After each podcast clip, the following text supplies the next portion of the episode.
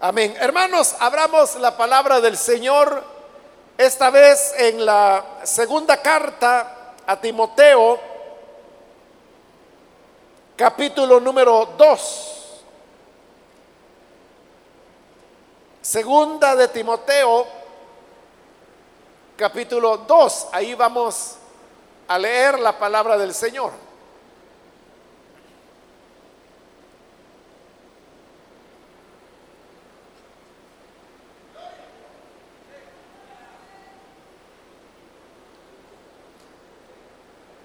Bien, dice entonces la palabra de Dios en segunda de Timoteo capítulo 2, el versículo número 11.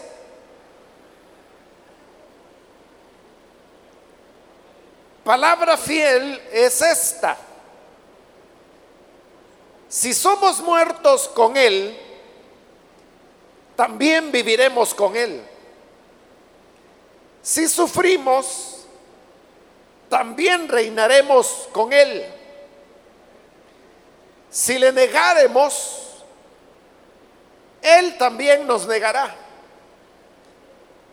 Si fuéramos infieles, Él permanece fiel.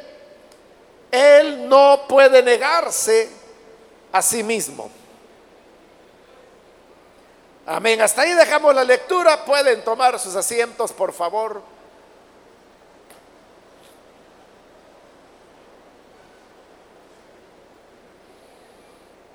Hermanos, cuando uno lee la introducción al Evangelio de Juan, uno encuentra que allí se establece una relación entre lo que es la luz y lo que es las tinieblas. Esa introducción a Juan nos presenta al Señor Jesús como la luz verdadera. Pero también dice que, que la luz con las tinieblas no pueden coexistir. Hay una oposición. Sabemos que lo uno es lo contrario de lo otro. Donde hay luz no puede haber tinieblas. Y si hay tinieblas, entonces no puede haber luz. Por eso es que hay un, un enfrentamiento, un conflicto continuo entre la luz y las tinieblas. Pero también el Evangelio de Juan dice que, que las tinieblas no pudieron prevalecer contra la luz. Eso nosotros lo podemos constatar a diario. Donde hay oscuridad, basta con que uno pueda encender una luz. Y al encender la luz sabemos que la luz prevalecerá y las tinieblas serán dispersadas. Pero no puede ocurrir lo contrario. Usted puede tener una luminaria y usted puede agregar en la habitación donde está esa luminaria todas las tinieblas y toda la oscuridad que quiera, pero nunca van a derrotar a la luz, nunca la van a apagar. Esa luminaria, esa luz, siempre estará venciendo a las tinieblas. El hecho es que hay una batalla permanente entre la luz y las tinieblas. Ahora, como le dije hace un momento, el Evangelio de Juan presenta a la luz como el Señor Jesús, al cual le llama la luz verdadera. Y nos presenta un mundo lleno de tinieblas. Desde que Jesús vino, Él enfrentó esta batalla permanente contra las tinieblas, lo cual se manifiesta de diversas maneras.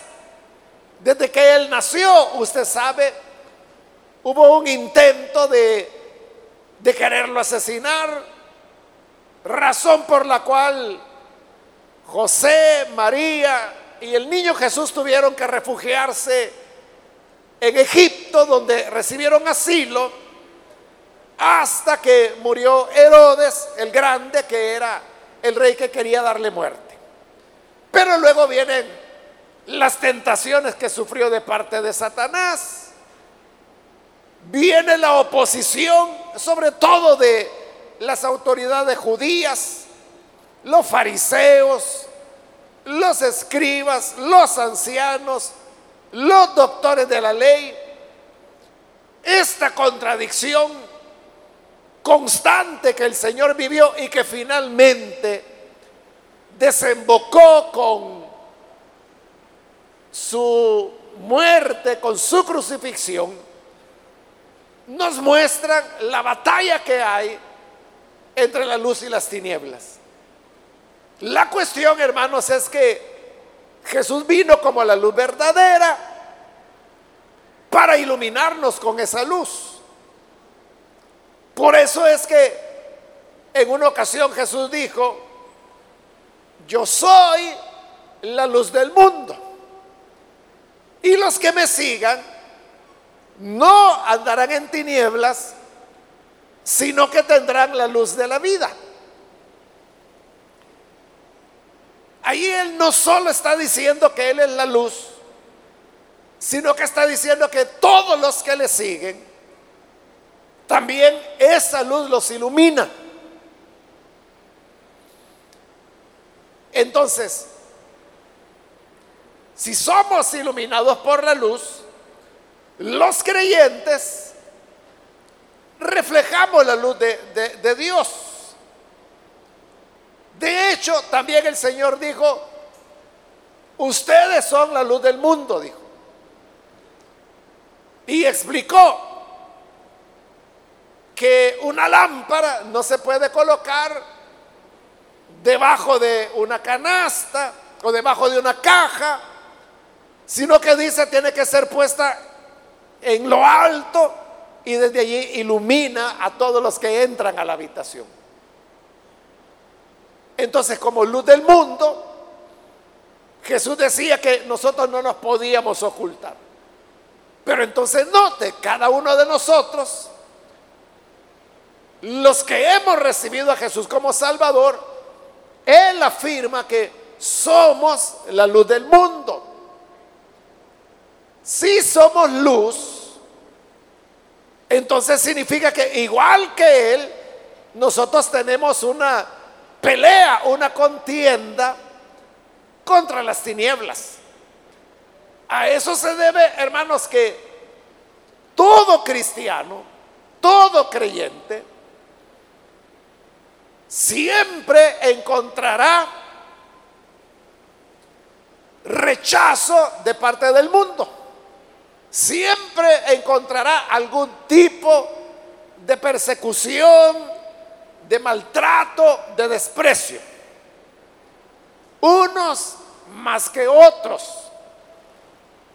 ¿Y qué es lo que hace que un creyente sea despreciado por las tinieblas más que otro? Depende de la intensidad con la cual este creyente ilumina. Porque hay creyentes que pueden limitarse a las cosas básicas del cristianismo, como por ejemplo venir a la iglesia, leer la Biblia, orar cuando tienen alguna necesidad, pero su luz hasta ahí llega. Ellos no están tratando de influir, por ejemplo, a veces ni en su familia, menos a los vecinos menos a la comunidad. Es decir, ellos dicen, bueno, cada quien hay que vea cómo sale. Son creyentes que son creyentes, son hijos de Dios, pero no tienen mayores conflictos porque no están mayormente interesados en hacer un cambio en este mundo. En cambio, hay otros creyentes que sí tienen una preocupación para que en la vida, en el mundo, se haga lo correcto, se haga lo honesto, se hable verdad, que se actúe con transparencia. Mientras ese creyente está tratando de influir más y más en todas estas áreas, mayor rechazo va a tener, mayores ataques, mayor desprecio, porque eh, la luz y las tinieblas no se llevan. Esto significa, hermanos, que llevar un compromiso cristiano, pero eso, un compromiso con Cristo, es algo que siempre supondrá para nosotros pelea, conflicto con el mundo. Por eso es que esta carta nos habla sobre esos conflictos que enfrentan los que de verdad quieren llevar una vida comprometida con el Señor. Por ejemplo, en el versículo 9, la carta recordando estas persecuciones dice, en el cual, es decir, en el Señor Jesús, sufro penalidades, hasta prisiones a modo de malhechor. O sea, lo tratan como que si fuera un malhechor cuando no lo es. Pero la palabra de Dios no está presa. Versículo 10, todo lo soporto por amor de los escogidos. Entonces, noten las palabras que está utilizando. Está hablando de soportar. Está hablando, hermanos, de recibir ataques, de sufrir, de penalidades. Penalidades dice que pueden llegar hasta prisiones. Porque el que trata de hacer lo correcto, de señalar lo que está mal, de desvirtuar la mentira, lo van a tratar como malhechor. Cuando realmente lo que está haciendo es luchar contra los malhechores. Pero como así es el mundo lleno de tinieblas, a él es que lo van a acusar de ser malhechor. Entonces es obvio que el servir dentro de el Señor y como le digo, tener un compromiso real con el Señor. No es fácil entonces, porque hay sufrimientos, hay persecuciones, hay penalidades. Habla aquí la carta de que hay que soportar. Y soportar usted sabe que significa tener resistencia tener la capacidad de que a pesar de todas las adversidades que puedan venir, la persona se mantiene firme en su anhelo de continuar siendo luz y de continuar iluminando a los demás. Sabiendo entonces que así son las cosas, es que viene el pasaje que hoy hemos leído, del cual lo introduce las palabras diciendo que esta es una palabra fiel. Esa expresión, palabra fiel, lo que significa es que es una palabra que es verdadera, que es correcto lo que dice, que es verdad lo que está diciendo. Si usted nota estos versículos que leímos hoy, en su Biblia si no es una Biblia muy pequeña, encontrará que estos versículos que leímos están en forma de versos. No es un párrafo, sino que están en forma de verso. Si está en forma de versos, puede significar varias cosas. Una es que se trataba de la letra de un canto, un canto cristiano muy antiguo. También pudiera significar que se trataba de un poema, también muy antiguo. Y la otra opción es que se trataba de una oración, también de los primeros cristianos y muy antiguo. Algunos hermanos que son expertos en el estudio de las escrituras han llegado a pensar que los versículos que hemos leído, ya fuera canto, ya fuera poema, ya fuera oración, se utilizaba como parte de la ceremonia del bautismo en agua.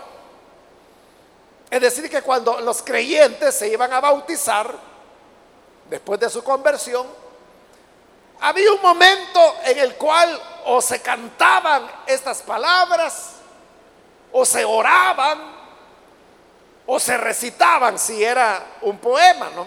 No se sabe qué era.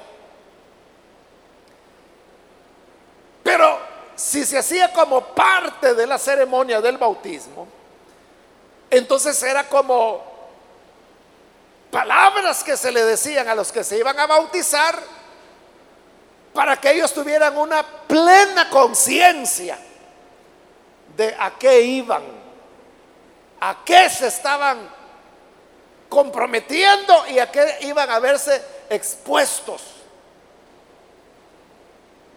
Porque ahí es donde dice lo que leímos, si somos muertos con Él, también viviremos con Él. Si sufrimos, también reinaremos con Él. Si le negaremos, Él también nos negará. Si fuéramos infieles, Él permanece fiel porque Él no se puede negar a sí mismo. Pero entonces note de qué cosas se les está recordando los que se iban a bautizar. De ser muerto, de sufrir, que las adversidades y los ataques podían ser tales que las personas se iban a ver tentadas a negar al Señor. Y otros tentados a ser infieles. Era como decirle, tú te quieres bautizar, qué bueno. Entonces, si te vas a bautizar, debes saber que tú te estás enlazando con Jesús quien es la luz. Y por lo tanto tú también serás luz. Y por lo tanto te van a atacar, te van a perseguir, tendrás que sufrir, tendrás que morir. Pero ¿estás dispuesto a hacerlo o no?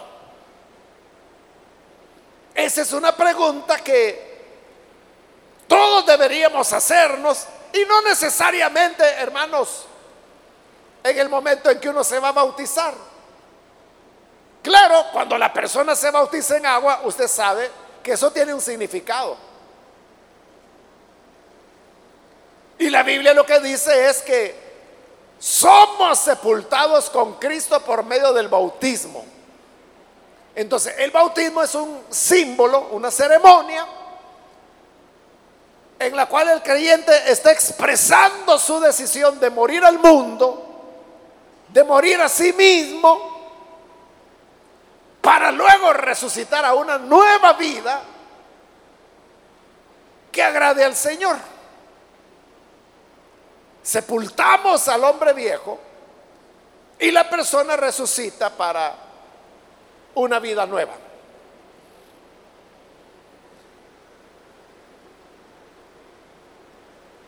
Esto, como le digo, debe saberlo quien, quien se va a bautizar. Pero es algo, hermanos, que desde el momento en que recibimos a Jesús, porque no es en el bautismo, es en el momento cuando creemos a Jesús que la luz viene a nosotros. Es lo que Jesús dijo, yo soy la luz del mundo. El que me sigue, y cuando una persona decide creer en Jesús, lo que está haciendo es siguiéndole tendrá la luz de la vida. Y por lo tanto se convierte en luz. Y ahí es donde el Señor dice, ustedes son la luz del mundo. Pero estas preguntas también son preguntas que podemos hacernos incluso los que ya estamos bautizados en agua. Entonces, este canto o poema o oración, usted puede notar que, tiene cuatro afirmaciones. Las cuatro afirmaciones comienzan con un sí condicional. Porque dice, sí somos muertos, sí sufrimos, sí le negaremos, sí fuéramos infieles. De cuatro veces aparece el sí condicional. Y también podemos notar que esas cuatro afirmaciones están divididas en dos partes. Las primeras dos que tiene que ver con asuntos positivos, porque dice, si somos muertos con Él, viviremos con Él. Y la otra dice, si sufrimos, reinaremos con Él. Pero ahora vienen las negativas. Porque la primera dice, si le negaremos, o sea, negar al Señor es algo negativo, ¿verdad? Él también nos negará. Y la cuarta dice, si fuéramos infieles, Él permanece fiel. Entonces, primero habla de dos condiciones, con un sí condicional, pero que habla de algo positivo que el creyente hace. Veamos qué dice. Dice la primera. Si somos muertos con Él, también viviremos con Él. Cuando habla de morir con Él, hermano, está hablando ya de la persecución que llega a su máxima expresión. Porque cuando se ataca o se persigue a un creyente, Hermanos, los ataques pueden venir desde el punto de vista de decir, no, si este es un sinvergüenza, no, si este es un pícaro, no, si este es un mentiroso, este es un ladrón, este es un aragán que nunca ha trabajado. Esas son expresiones de desprecio, expresiones de persecución, pero es solo eso. Pero eso puede ir escalando. Y cada vez siendo peor. Y como ya se dijo en los versículos anteriores, llega incluso a que la persona es tratada como que si fuera malhechor. Puede llegar a prisiones e incluso puede llegar a la muerte. Y ahí viene el primer sí condicional. Si morimos si en nuestro afán de servir al Señor, en nuestro afán de ser fieles a Él, en nuestro afán de tener un verdadero compromiso cristiano, si morimos, lo que va a ocurrir es que viviremos con Él.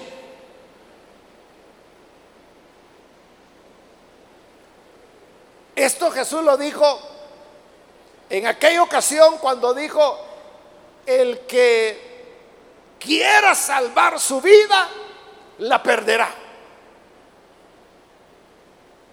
¿Quiénes son estas personas que quieren salvar su vida? Son aquellas personas que dicen, hoy las cosas están difíciles, hoy sí queda miedo. Mejor no digamos nada, mejor guardemos silencio porque si uno dice algo, es peligroso, lo pueden atacar. Entonces, ¿qué hace la gente? Lo que está tratando es salvar su vida. Pero el Señor dijo, el que quiera salvar su vida la va a perder. ¿Por qué la va a perder? Porque en su afán de quererse salvar, opta por callarse. Y callarse significa negarse a dar testimonio de Jesús negarse a cumplir con la gran comisión que Él nos ha dado. Y por lo tanto la persona está salvando su pellejo, está salvándose de incomodidades, de cosas a las que quizá le tiene temor, pero está traicionando la causa de Cristo. Pero también dijo el Señor, el que pierda su vida por causa de mí, la ganará. Cuando la persona llegara hasta ese extremo de perder la vida. Quien pierde la vida, dijo el Señor, la va a ganar. ¿Por qué razón? Porque ciertamente le van a quitar la vida físicamente, morirá, pero será recibido por el Señor. Juan el Bautista fue ejecutado por eso. Él perdió la cabeza, lo decapitaron, perdió la vida, pero la ganó, porque de esa manera selló la salvación de el Dios en, en el cual él había confiado. Usted sabe que Pablo fue ejecutado, Pedro fue ejecutado. Se cree que todos los apóstoles fueron ejecutados con la excepción de Juan, que según la tradición él es el único que murió ya de anciano, pero los otros once fueron ejecutados. Ellos perdieron su vida. Pablo perdió su vida a una edad que nosotros hoy consideraríamos joven, más o menos como sus 50, 55 años. Es decir, él tenía todavía mucho que dar como ministro del Evangelio. Pero igual, él fue decapitado, según la tradición. Murió, pero al morir, vivió. Porque el que muere con Cristo no muere, sino que vive eternamente con Él.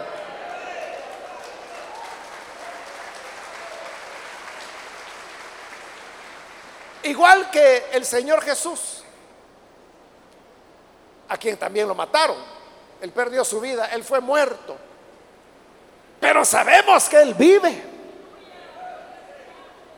Y así como el Padre lo resucitó, Él resucitará a todos aquellos que hayan perdido su vida por causa de la fidelidad a Cristo. Por eso es que con toda seguridad afirma si somos muertos con Él, también viviremos con Él. Es decir, no es una pérdida, pérdida.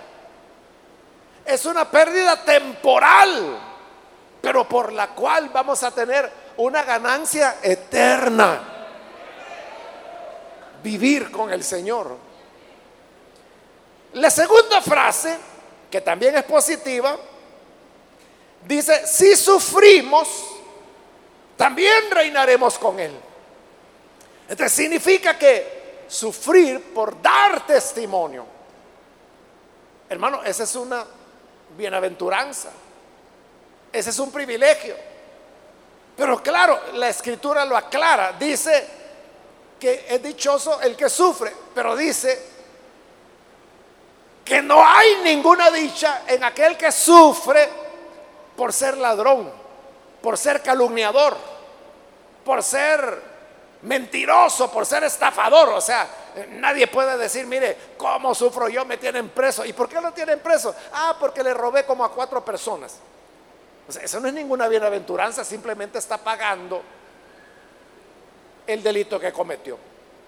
Pero aquí no está hablando de gente que robó. Está hablando de lo contrario, de gente que señala a los que están robando que señala, hermanos, a los que están haciendo lo malo.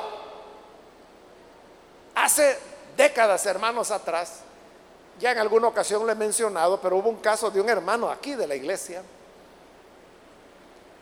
que un gran hermano, o sea, yo lastimosamente no tuve la oportunidad de conocerlo personalmente, porque esto ocurrió cuando yo todavía estaba en Santa Ana, pero sí conozco hermanos que eran amigos de él y así es como yo sé la historia. Él trabajaba en, investigaciones contra el narcotráfico en la Policía Nacional Civil. Y como él era un gran hermano, o sea, no solo era un buen cristiano, sino que porque era un buen cristiano, él de verdad estaba haciendo su trabajo. Pero usted sabe de que el narcotráfico es tremendo, ¿verdad? Porque se infiltra en, todo, incluso en la policía. Pero como este hermano eh, hacía lo correcto, entonces él comenzó a investigar, a investigar y investigar. Y entonces comenzaron a capturar gente que aquí en el país movía droga. Esto le estoy hablando allá por los años 90 fue eso. Mediados de los 90. Entonces, claro, el narcotráfico comenzó a sentir que le golpeaba por un lado, que le golpeaba por otro, que les incautaban drogas. En esa época tal vez usted recordará, ¿verdad? Si tiene edad, que con cierta frecuencia aparecían noticias de bodegas en las cuales se encontraba droga.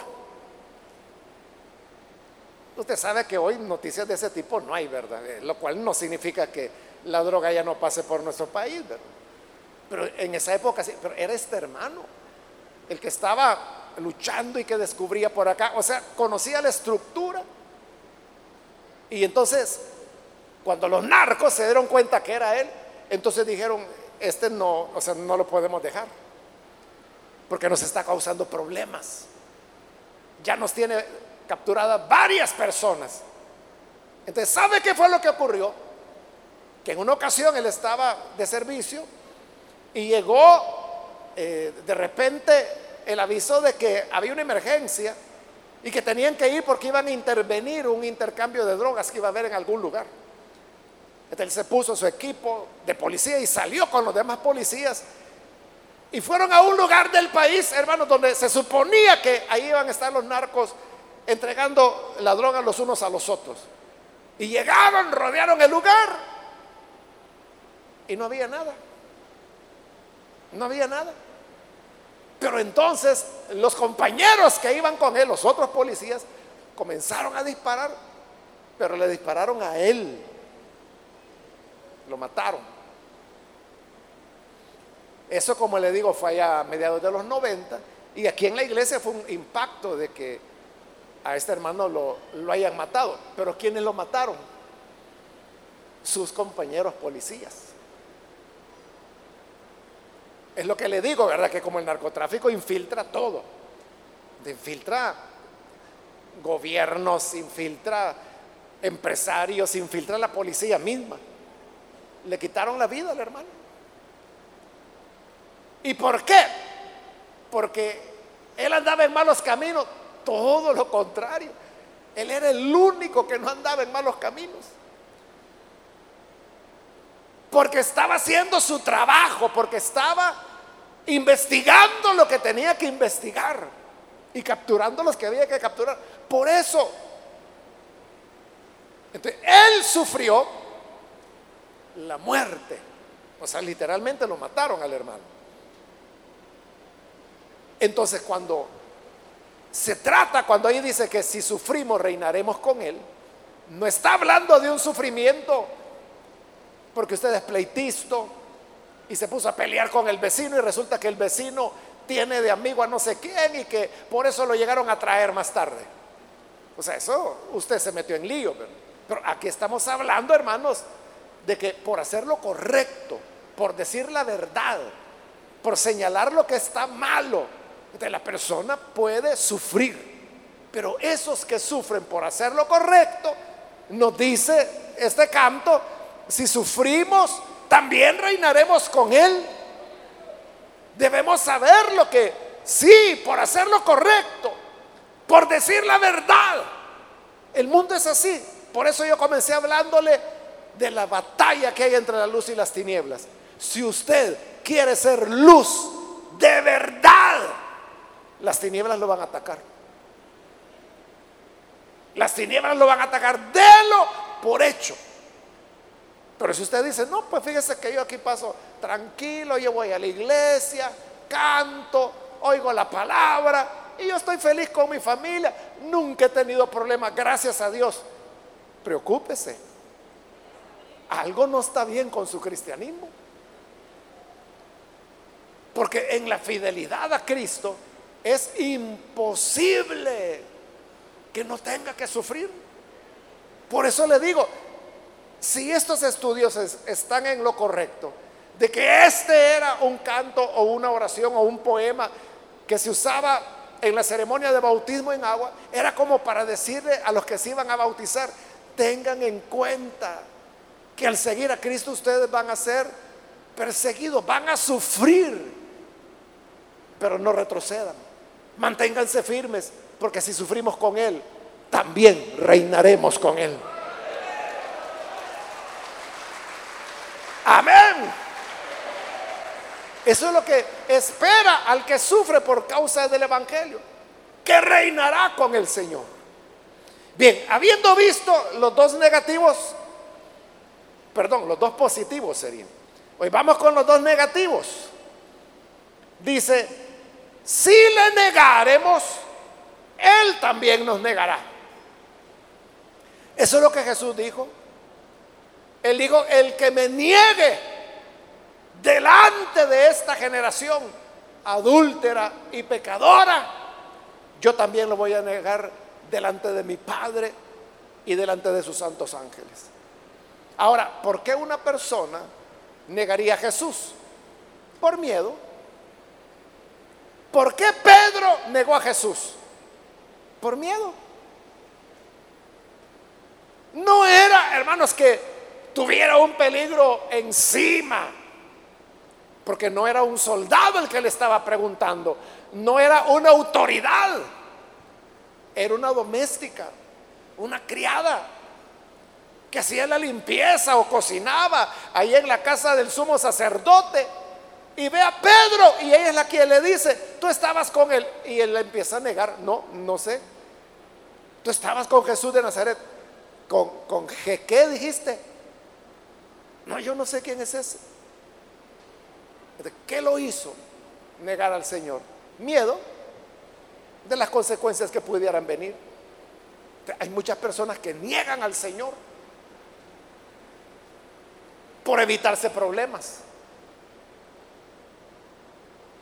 Y muchos hasta usan mal pasajes de la escritura. Es que mire, la Biblia dice, el sabio ve el mal y se aparta. Entonces yo para qué me iba a poner la soga al cuello yo mismo entonces niegan al Señor. Es cierto que la Biblia dice que el sabio ve el mal y se aparta, pero yo le pregunto, ¿y Jesús se apartó? ¿Y Pablo se apartó? ¿Y Juan el Bautista cuando lo metieron preso negó todo? No. Es que ahí está el punto. Si tenemos un compromiso real con el Señor o si solo somos habladuría. Si todo es simplemente discurso religioso que decimos. Pero el hecho real es, y por eso dice palabra fiel, esta palabra es verdadera. Y es verdad que si negamos al Señor, Él nos va a negar a nosotros. Uno puede decir, pero yo sé que Dios es misericordioso. Yo sé que lo negué. Pero después le pido perdón. Pero lo que ahí está diciendo es que si nosotros lo negamos, Él nos va a negar a nosotros. Porque Él nos hace cosechar lo que sembramos. Ese es un principio universal, que nadie lo puede quebrantar. Lo que se siembra, se cosecha. Negar a Jesús no solamente es, yo no lo conozco, yo no sé, o yo no voy a ninguna iglesia. No, no, si yo es que yo lo vi que usted iba saliendo de Ah, es que lo que pasa es que ese día eh, nos dejaron un trabajo en, la escuela y fuimos a hacer una investigación. Por eso es que yo llegué a la iglesia. O puede decir, ah, es que no, no, no, es que ahí va mi abuelita y como ya está ancianita, yo voy y le ayudo a subirse al bus. Por eso fui a la iglesia para que mi abuelita se apoye en mí. O sea, pero no solo eso es negar a Jesús. Negar a Jesús también es cuando tú, teniendo la luz, y tú, sabiendo cuál es la verdad, no la dices. Cuando la callas, estás negando al Señor, aunque no digas, yo no lo conozco. Pero con tu acción de ser infiel, de no dar testimonio de callar lo que sabes que tienes que señalar, de guardar silencio cuando sabes que tienes que hablar. Eso es negarlo. Y dice, si le negaremos, Él también nos negará. Hoy, como Jesús lo dijo, me van a negar delante de esta generación de adúlteros y pecadores. Imagínese delante de quién negamos al Señor. Siquiera fueran príncipes, siquiera fueran reyes, hermanos. Pero él dijo, esta generación de adúlteros y de pecadores, negamos al Señor delante de vagos, delante de adúlteros que solo andan viendo cuál es la mujer de este día. Y delante de esa gente, delante de esos que pasan esquineando todo el día y juntando monedas para ir a comprar la pacha que van a, a beber. Delante de ellos nos avergonzamos. Entonces dice el Señor, bueno, está bien. Si tú me vas a negar delante de, esta vagancia, yo te voy a negar, pero delante de mi Padre y delante de sus santos ángeles. Por eso es que tenemos que tener cuidado. Y luego termina, versículo 13, si fuéramos infieles, Él permanece fiel. Como ya pasaron tres, tres declaraciones, ¿verdad? Entonces uno esperaría que dijera, si somos infieles, Él será infiel, así como cuando el que me niegue, lo negaré. Entonces, si somos infieles, yo voy a ser infiel a Él. Pero rompe el esquema porque dice, si fuéramos infieles, Él permanece fiel. ¿Y por qué el Señor continúa siendo fiel incluso con los que le son infieles? Ahí lo dice. Él permanece fiel. Él no puede negarse a sí mismo. Es decir, hay cosas que Dios no puede hacer. Es lo que está diciendo ahí. Dice Dios no puede negarse a sí mismo. No significa que no esté dentro de las capacidades de Dios. Por ejemplo, Dios, hermanos, nunca va a ser infiel, ahí lo dice. Pero también Dios nunca va a pecar. Dios nunca va a mentir. Dios nunca será amigo del mundo. Y repito, no porque Dios no tenga la capacidad de ser infiel. O sea, si Dios quiere puede ser infiel, pero no lo va a hacer. ¿Por qué? Por la naturaleza de Dios, que es una naturaleza de integridad y de total pureza, total honestidad. Entonces, el ser infiel es algo que su naturaleza va en contra de su naturaleza. Por eso es que él nunca será infiel. No es como el hombre, ¿verdad? Que si el hombre está casado y la esposa le es infiel, dice, ah, entonces como ella me fue infiel, le voy a dar a tomar de su misma cucharada y busca a otra mujer y él comete infidelidad también. Eso se da con frecuencia, hermanos. Que dentro de las parejas, cuando una, uno de los cónyuges descubre que el otro le es infiel, con más frecuencia de la que imagina, este también va y comete infidelidad.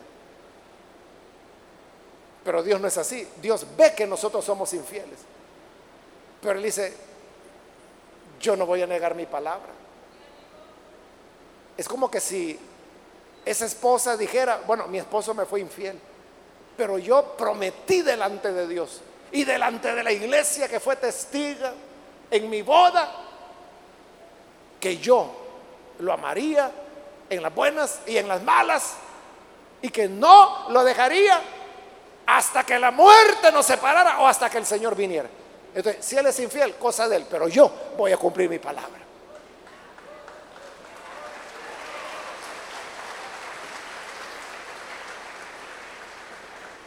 Esto, hermano, se da yo creo que antes más, quizás hoy menos, todavía se da, pero antes yo creo que más, ¿verdad? Y era que cuando una esposa enviudaba, ella se quedaba viuda hasta la muerte. Bueno, mi, mamá misma, ¿verdad? Mi papá murió eh, accidentalmente, de manera inesperada, en un momento cuando si mi mamá hubiera querido, hubiera podido tener otro matrimonio porque era viuda, ¿no? Pero jamás lo hizo. Nunca ella aceptó eh, ni siquiera utilizar el viuda de. O sea, hasta su muerte ella siguió firmándose como de Vega, de Vega. Hasta yo mismo en una ocasión le pregunté, ¿y por qué no? O sea, si él murió hace años, entonces ¿por qué no le pones viuda de Vega? No me dice, es que para mí él está vivo, me dice. ese es el punto, ¿verdad? Como le digo, eso era antes. Hoy cayendo el muerto y soltando el ojo, ¿verdad? Para ver quién, quién es el que me consuela más. Quizá me equivoco, ¿verdad? Pero es una impresión que yo tengo que antes no, ¿verdad? Antes las viudas, hermano, se quedaban, aunque hubieran enviudado los 30, hasta que morían. No se casaban con otro. Y no porque no pudieran, si eran viudas. Así es Dios, ¿verdad? Tú eres infiel, pero yo no voy a ser infiel. Tú eres el que me has rechazado, tú eres el que me has fallado. Pero el día que quiera volver, el día que quieras encontrarme, yo aquí estaré. Donde siempre he estado. Donde siempre he estado. A veces, hermano, yo me encuentro con hermanos o hermanas. Y me dicen, hermano, me dice, tanto tiempo de no verlo, me dice. ¿Qué se ha hecho? Me dicen. Pues yo le digo, siempre donde he estado toda la vida, detrás del púlpito, le digo. Usted es el que, ¿por qué no me ha visto? O sea, obviamente porque ellas no vienen a la iglesia, ¿verdad? Pero si vinieran sabrían de que aquí estoy siempre, detrás del púlpito como desde hace 43 años. Entonces, así es muchas veces la gente puede decir, Señor, ¿y qué te has hecho? Señor, ¿y a dónde estás? ¿Dónde siempre ha estado? Él no se ha movido, porque Él no se puede negar, Él es fiel. Él nunca va a cerrar la puerta, Él nunca nos va a dar la espalda, Él nunca va a cerrar los oídos. Somos nosotros los que ya no llegamos al lugar de oración somos nosotros los que ya no le hablamos a Él. Somos nosotros los que ya no somos leales a Él a pesar del sufrimiento o a pesar de la muerte. Somos creyentes cómodos. Que lo que queremos es vivir sin despeinarnos, sin problemas, sin que, que la gente nos aplauda, que nos diga lo lindo que somos. Estos creyentes me gustan, que no dicen nada. Así deberían ser todos los creyentes. Pero cuando alguien tiene un compromiso con Cristo, va a sufrir, padecerá, podrá llegar a la cárcel misma, podrá perder la vida, como el hermano que le contaba. Pero si morimos con Cristo, viviremos con Él. Si sufrimos, reinaremos con Él.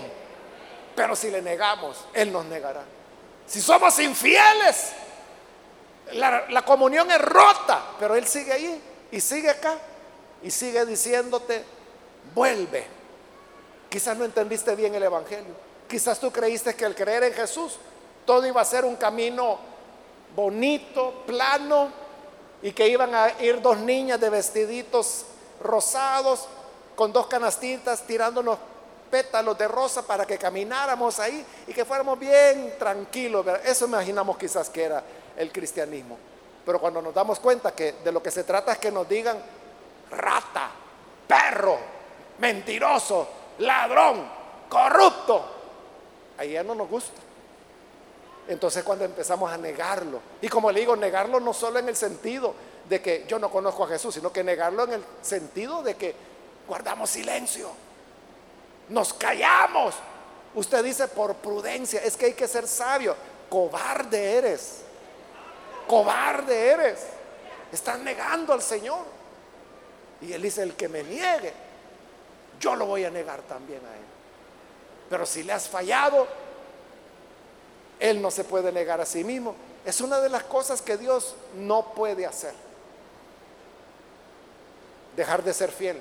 Nunca Dios dejará de ser fiel. Y aquí está, fielmente esperando para que tú vuelvas a Él.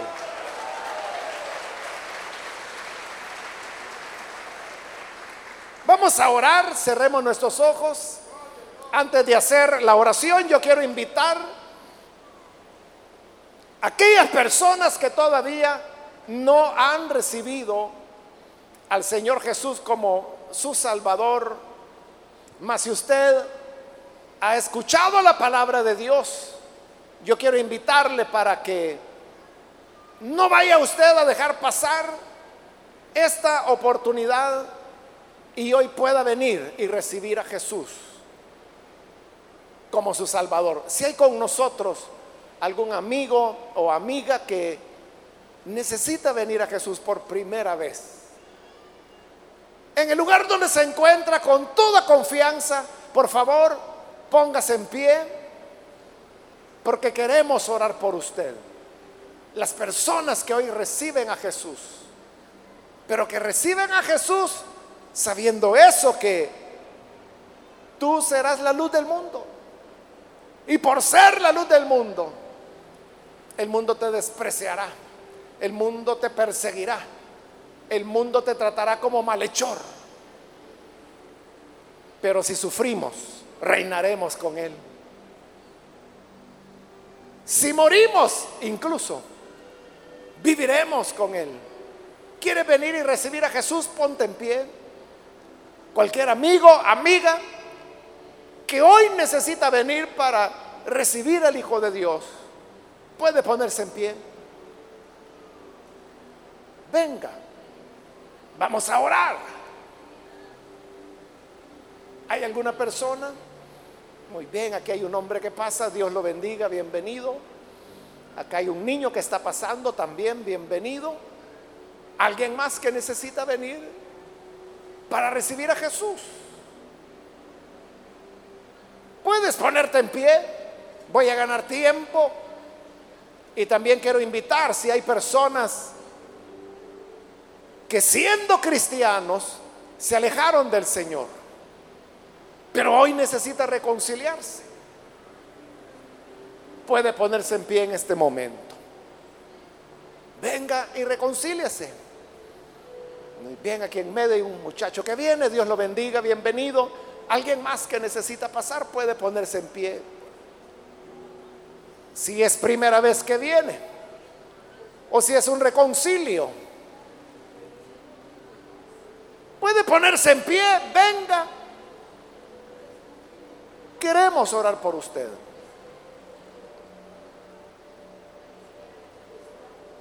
¿Hay alguien más? Es todo lo que queremos hacer, orar, que Dios le bendiga, que Dios le reciba dentro de su familia, que Dios le ayude a no negarlo, a ser fiel a Él a pesar del sufrimiento. ¿Hay alguien más? Póngase en pie. Bien, hago la última llamada.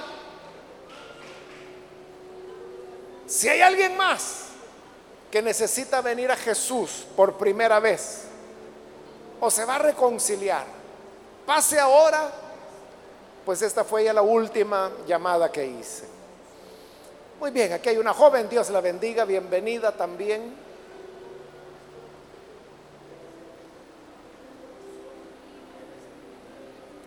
A usted que nos ve por televisión, quiero invitarle para que, al igual que estas personas, usted pueda recibir a Jesús ahora. Únase con nosotros en esta oración. Señor, gracias te damos, porque en verdad palabra fiel es la que encontramos en las escrituras. Y por esta palabra entendemos, Señor, que el cristianismo es un camino de valientes. Es un camino para quienes se esfuerzan, para quienes luchan, para quienes tienen la valentía de no temer el sufrimiento, la persecución, el maltrato, aún la muerte. Te pedimos por las personas que aquí están entregándose a ti, como también aquellos que a través de los medios de comunicación hoy están abriendo su corazón para recibirte, Señor, como Salvador. Te rogamos que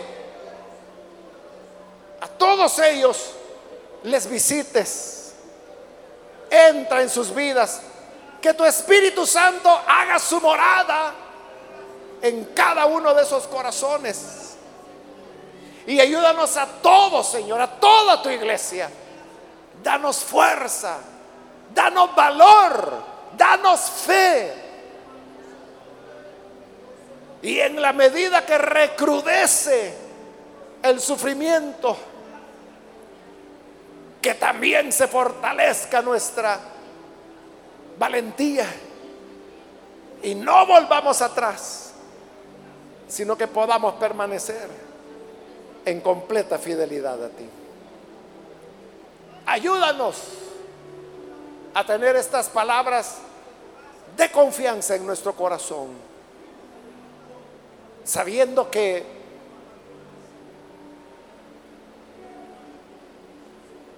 Si sufrimos, reinaremos con Él.